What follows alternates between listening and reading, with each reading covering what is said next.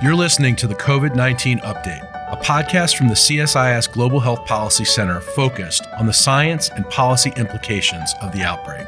I'm Andrew Schwartz of the Center for Strategic and International Studies, and I'm joined by my colleague Steve Morrison to discuss the latest on COVID 19. Andrew and I are thrilled today to again be hosting Dr. Krishna Udayakumar. Krishna, thanks so much for making time for us. Always good to chat with you. Thanks for having me back.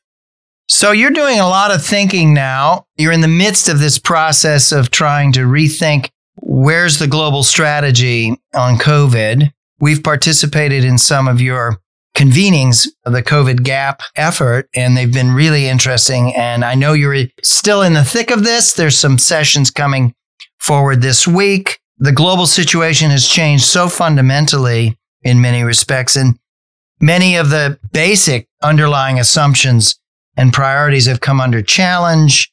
Earlier thinking looks somewhat outdated. People are now calling for a reset, but it's not always clear exactly what that means.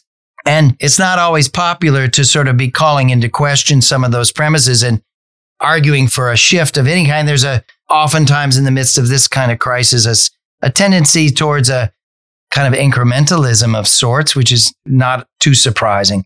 But I think for many of us, situation looks a little muddled and a little confusing.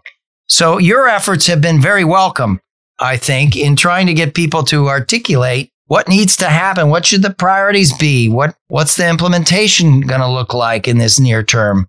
When we're talking about COVID and all of the complex dimensions around vaccines, therapies, diagnostics, local delivery capacity, financing, that whole spectrum of things. So tell us, it's a big, broad question to start with, but you're making a very concerted effort to try and bring some clarity to it. And it's very welcome and worthwhile. So what are you learning and where's your thinking? Yeah, I think we're really at an inflection point here. We've said this a few times, but the next three to six months, I think, are going to be critical in understanding how we're going to go forward as a global community with our COVID response over time. And in all our conversations, dozens of them with country level stakeholders, regional organizations, the global multilaterals, others that are helping to support this effort, what's become really clear is that one, COVID is not done with us. The pandemic continues. We're still losing thousands of lives every day. We're seeing hundreds of thousands of infections every day.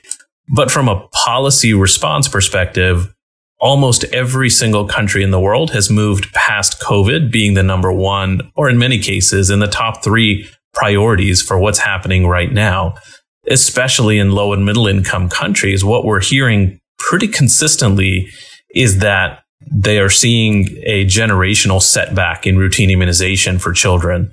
They are dealing with food insecurity because of the geopolitical situation. They are not gaining momentum in their response to HIV, TB, malaria, and other health challenges. And what they see coming at them is an enormous burden from non communicable diseases.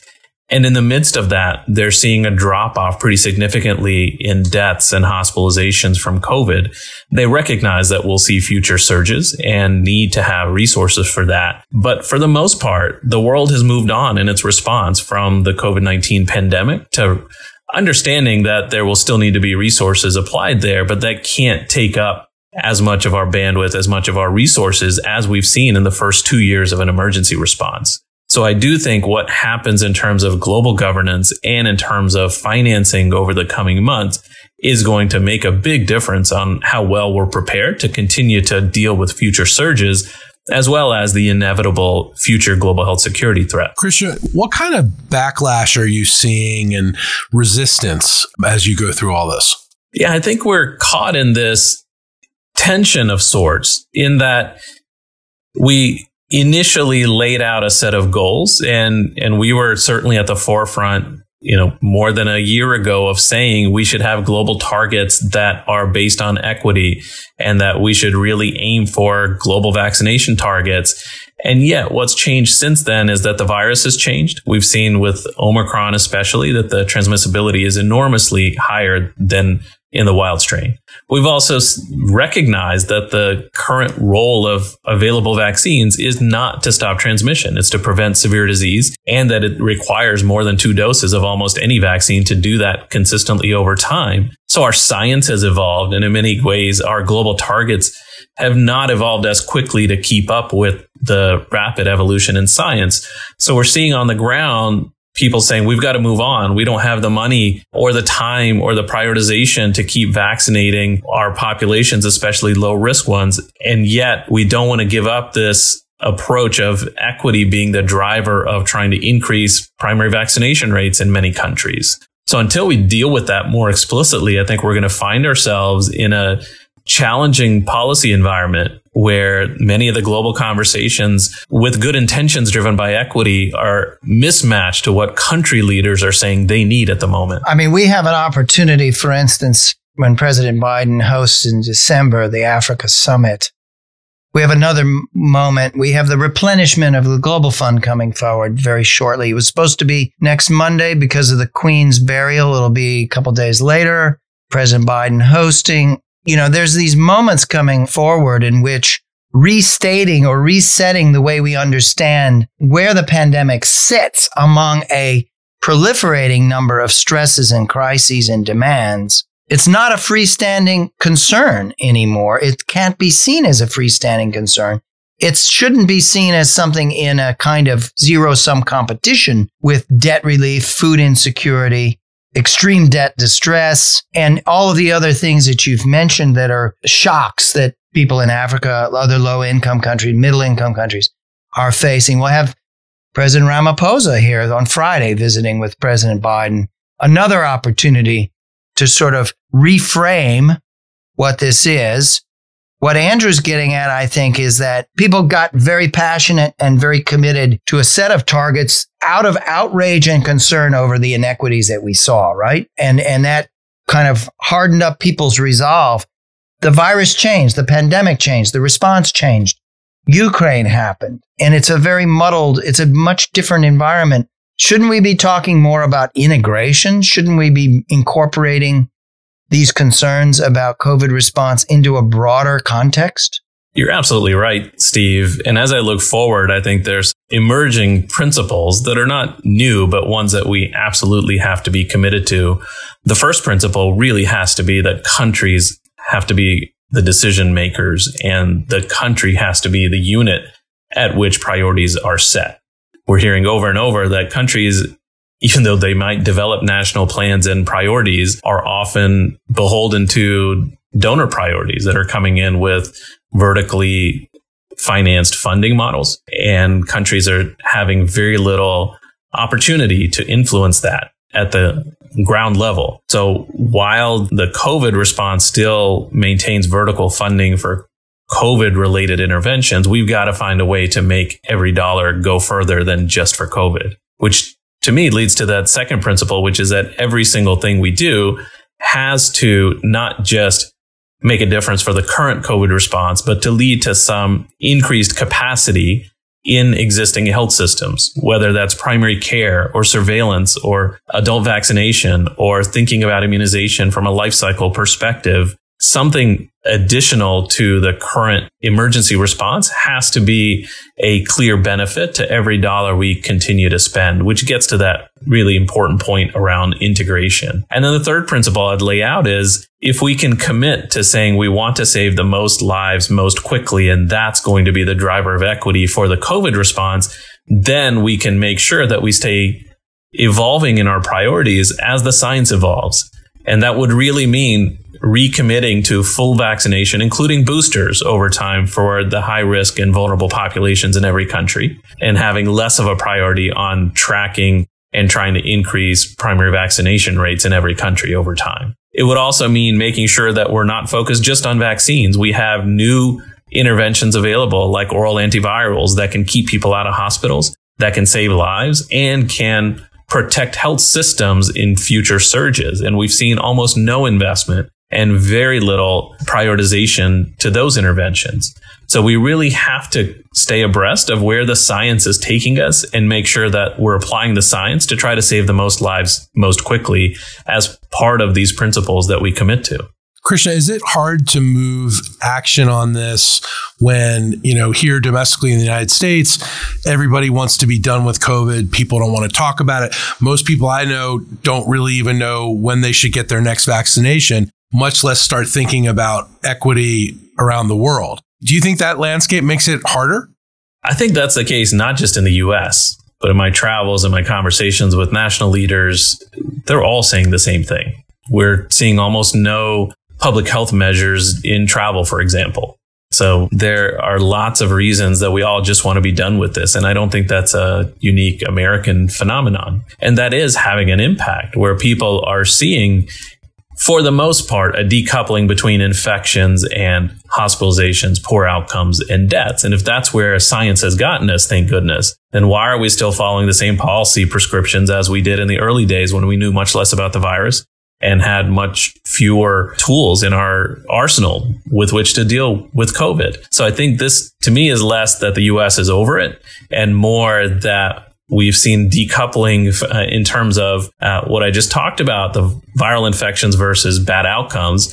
But in some sense, we've also seen a decoupling between the advocacy around policy priorities relative to what the science would tell us in a rapidly evolving situation there's a lot of ferment right now in terms of trying to rethink where we are, right? The CDC, uh, Rochelle Walensky, director of CDC, has announced that she's initiating a pretty deep introspection process around its performance, its role. We have the release of the first annual review of the American Pandemic Preparedness Plan, the AP3. It's suffering from underinvestment, but people aren't giving up. They're coming forward and saying, here's where we are. This is what we need if we're going to get the next generation of vaccines that will be more durable, that will stop infection, that will treat multiple variants simultaneously. Big challenge scientifically, financially, and other things. We've got a process within the State Department of changing the way that the State Department is organized in order to try and be more integrated to deal with health security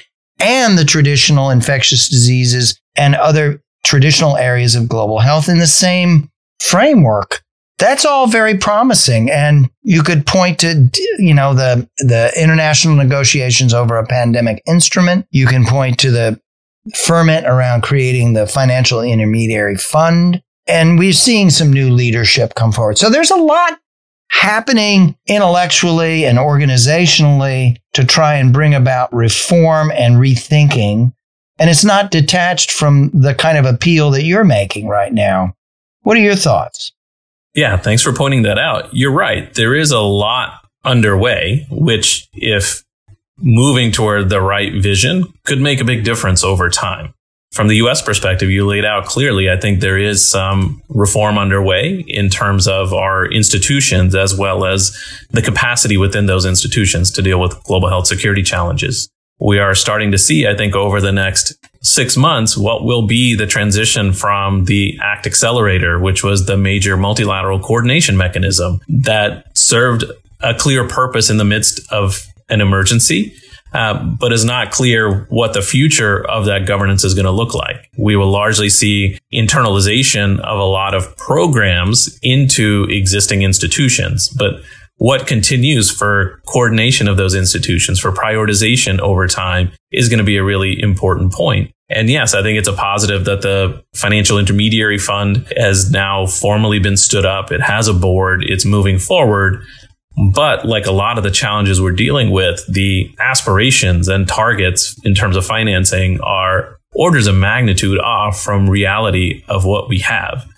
So some of the prioritization conversation we're trying to drive is to recognize that on one hand, we absolutely want to make sure that we maximize the available funding available for COVID response, for pandemic prevention, preparedness, and response more broadly, but health challenges. And on the other hand, that we have a responsibility to be good stewards to make sure that we're using to maximum effectiveness and efficiency all of the funding that's currently available. And there, I don't think we have clarity yet on where the next dollar should go if it was an even an integrated decision point, which it's not.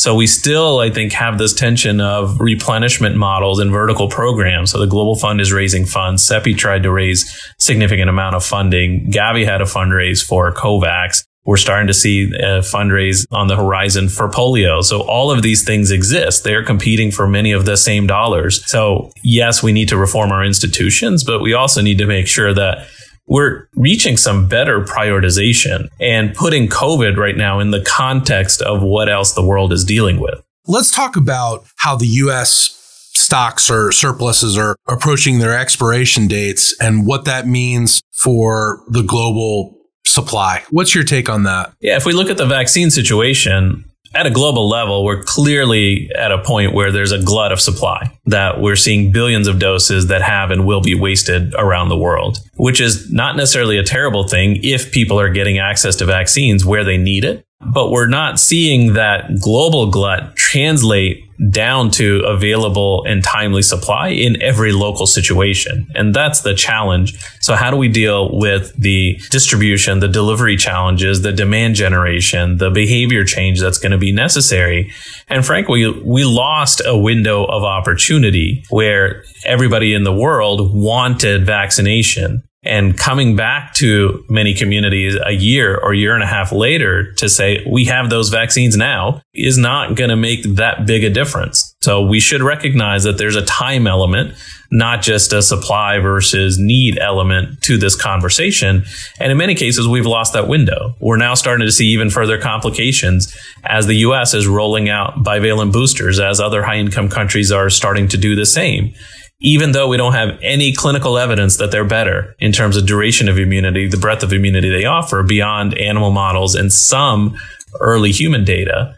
But without any clinical data, we've now just re energized the inequity conversation by saying we have a set of vaccines that are only going to be available to the US and a few other high income countries. And the rest of the world can have the vaccines that are now a year old and are about to expire. And good luck with those. Even though we know that scientifically there's nothing to say the US bivalent boosters are better. We might get that data over time. But because of really poor communications, we've now made it harder for the rest of the world to energize those that need it most to actually get booster doses. So what you're saying is that the controversy around the introduction of the bivalent in wealthy settings is going to stir more and more discontent and perception of inequity and bias. Absolutely. And we've seen this over and over when the US many months ago put a pause on use of the J&J vaccine and eventually said it wasn't the preferred vaccine. It made sense in a US context where we had abundant supply of other alternate models of available vaccines.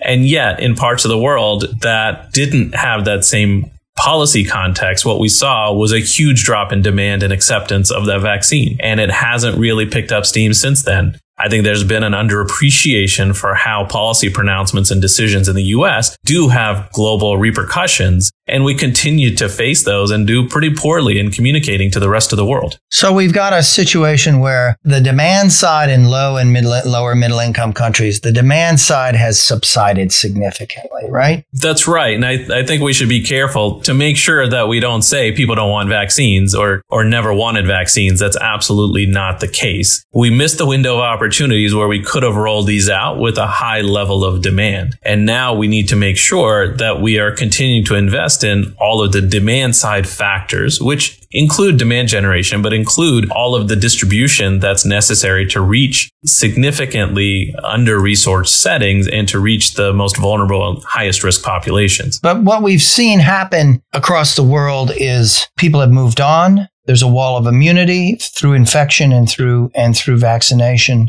hospitalization and deaths dropping. We've got other priorities that are coming in. We have vaccine hesitancy and and refusal on a scale that we hadn't fully anticipated. So it's a it's a really much more difficult environment and in that sense the demand side and the gaps in terms of delivery capacity and financing. So those things are all at play so that you have a lot of countries that are stuck in this 20, 30, 40% coverage, right? Which is what we talked about earlier as a kind of not a nightmare scenario, but a difficult scenario. If you have countries that don't ever get above that level, what is that going to mean? Yeah, that's exactly right. And this is where initiatives like the COVID Vaccine Delivery Partnership, CoVDP, or the Global Vax Initiative from the US government are really targeting those situations and those countries that have been the furthest behind. And if you look at Tanzania, right, this is a country that had significant challenges, including a lack of recognition of COVID from the most senior levels of government, but they have since evolved. And if you look at the vaccine uptake in the last three months, they've gone from something like 7% up to almost 60% vaccination coverage. So it is feasible that it happens when it's led by community engagement coupled to the distribution and, and supply all coming together. So there are opportunities and we do need to take advantage of those opportunities where national leadership has made it a priority not to force this on on countries that that want to spend their limited resources on other priorities but where there are possibilities where there is alignment with national sets of targets then i do think we can still make a push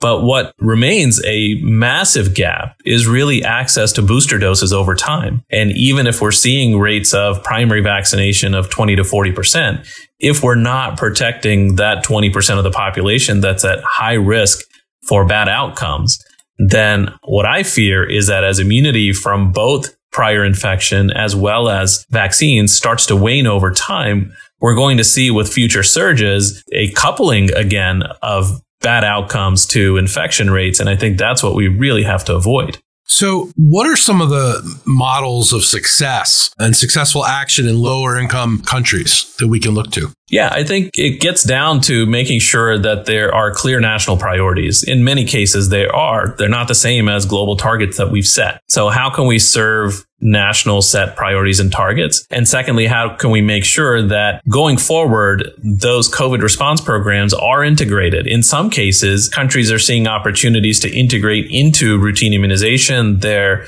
EPI programs to make sure that there's more of a life cycle approach to immunization. And that as a way to re-energize the gaps that we've seen with routine immunization. In other instances, we're seeing countries see the opportunity to integrate COVID response into stronger primary care, which means building surveillance. It might be symptomatic surveillance. It might be genomic surveillance. It could be safety surveillance with these products, but really as a mechanism to build capabilities that can strengthen primary care over time. So integration is important, but we have to ask the question of integration into and with what? Is it routine immunization? Is it a adult immunization as a emerging component of primary care? And what are the other capabilities like having better data that we can make sure are embedded into systems over time? You know i had a chance to travel in vietnam cambodia and thailand in the summer and i was quite struck by the resilience and the quality of response in countries that are quite those are quite variable countries. Uh, yet getting back to andrew's point about you know what's the models what are the models we can point to certainly you can look at Vietnam and even you can look at Cambodia, which is a, a poor, a very, very poor place with very weak infrastructure, and certainly Thailand. What are the other places that you would point to as as those that we should be holding up as exemplary? Yeah, I think there are examples all around the world, right? And you can look at Rwanda as an example. They rolled out vaccination quite promptly. They have a national strategy. They've rolled out you know, equitable access across. Again, it's not an enormous population, but one that uh, that has clear access. And and part of the learning there, which I think applies more broadly, is that the places that were better at emergency response are places that had well functioning health systems at baseline. You can't build beyond your existing capabilities. So we really need to continue to invest in those health system capabilities. So if you have a high functioning health system, you can take on more challenges and you can be more resilient. If you're already in a setting where you have conflict or other fragile settings or where you don't have high functioning health system, then it's really hard to say you're going to be prepared to take on an emergency response. Let's talk a little bit about therapies because you're involved in some really innovative work there. The COVID Treatment Quick Start, which is a consortium effort that you were involved in helping launch. We have a working group on therapies. We're putting together a final report to be issued very soon in the next couple of weeks. This whole question of what next on therapies is a very big and very, very important question. And you're trying to pilot, you're trying to use your good offices and your partners in a subset of countries to sort of make the case, prove the case that you can have test and treat evolve effectively. Say a bit about how this is working. I know it's early days. You probably can't point to dramatic results yet, but you're off and running nonetheless. So tell us a bit about this. Yeah, we started to look at what were then the emerging oral antiviral treatments, molnupiravir, Paxlovid, almost a year ago, and released a report in the first quarter of this year, really laying out the opportunities presented to complement vaccination with access to other interventions and test and treat capabilities with some really clear recommendations on what the US government could do, what WHO could do, what others could do.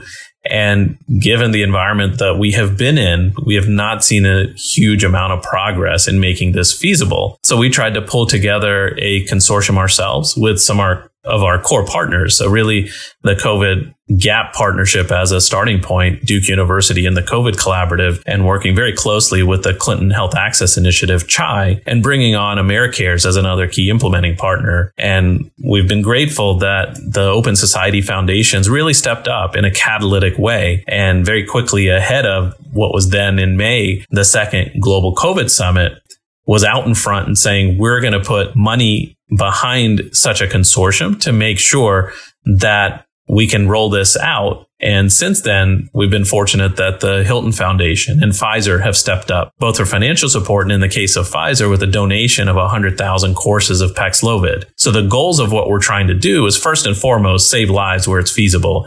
So make sure that oral antivirals are available for high risk individuals and populations in low and middle income countries. Our first rollout is going to be in nine countries in Africa plus one in Southeast Asia. In addition to that, what we're trying to do is create the operational research base for others to build on that we can be a first mover and be more nimble than some of the multilaterals or public approaches, generate the lessons learned to make it easier to scale up and build national strategies around, around uh, in the future. And third, we're trying to make sure that there's a bridge strategy. The long term solution has to be access to affordable and quality assured generic medications. We still think in the case of Paxlovid, we're probably six months away from that being the case and potentially even more. And thus the opportunity to use donated product from Pfizer to make sure that these programs can be up and running while we try to accelerate access to the generics over time. So we're optimistic. We are off and running in these 10 countries.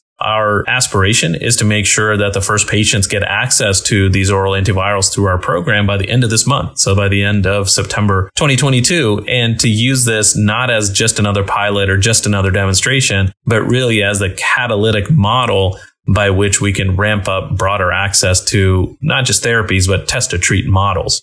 Well, uh, kudos to you. And, you know, we're going to learn a lot about what's scalable at a national level. What's a, you know, we're going to learn a lot through this in terms of what's really feasible and possible. And some of it will get people to shake off their skepticism and their inertia around this. And some of it will inform us of what some of the significant barriers may be. Andrew's going to do the closing here today. This has been a great conversation. Krishna, as always, you guys do remarkable things and it's great to talk them through. So over to my colleague here. Thanks, Steve. Krishna, we always like to ask our guests to weigh in at the end. As you know, what gives you the most optimism going forward? Well, first, thanks, Stephen Andrew. Always a, a, pleasure to chat with you, and thanks for your leadership as well and the collaborations we've had. What gives me optimism is that we have tremendous leadership, especially at country levels. We are starting to see that resilience among populations. We're starting to see countries really reemerge from a couple of dark years and take stock that we've taken a few steps back, but there's a lot to look forward to. And so I think if we can keep moving our policy priorities in the right direction, we can make sure that it's linked to an enormous amount of really high potential opportunities that exist on the ground. So I'm optimistic about what's happening at the country level, at the community level. I'm also optimistic that we've started to see the emergence of really high quality regional organizations. The Africa CDC, as one example, is a young organization. It's only about six years old at this point, and yet has proven itself during difficult times and this COVID pandemic is starting to be more autonomous, is starting to show continental leadership. And I think that's exactly what we need for the coming decades. Thank you so much, Krishna, and good luck with this. We've been very generous. It's great to connect again. Thanks so much. Thank you.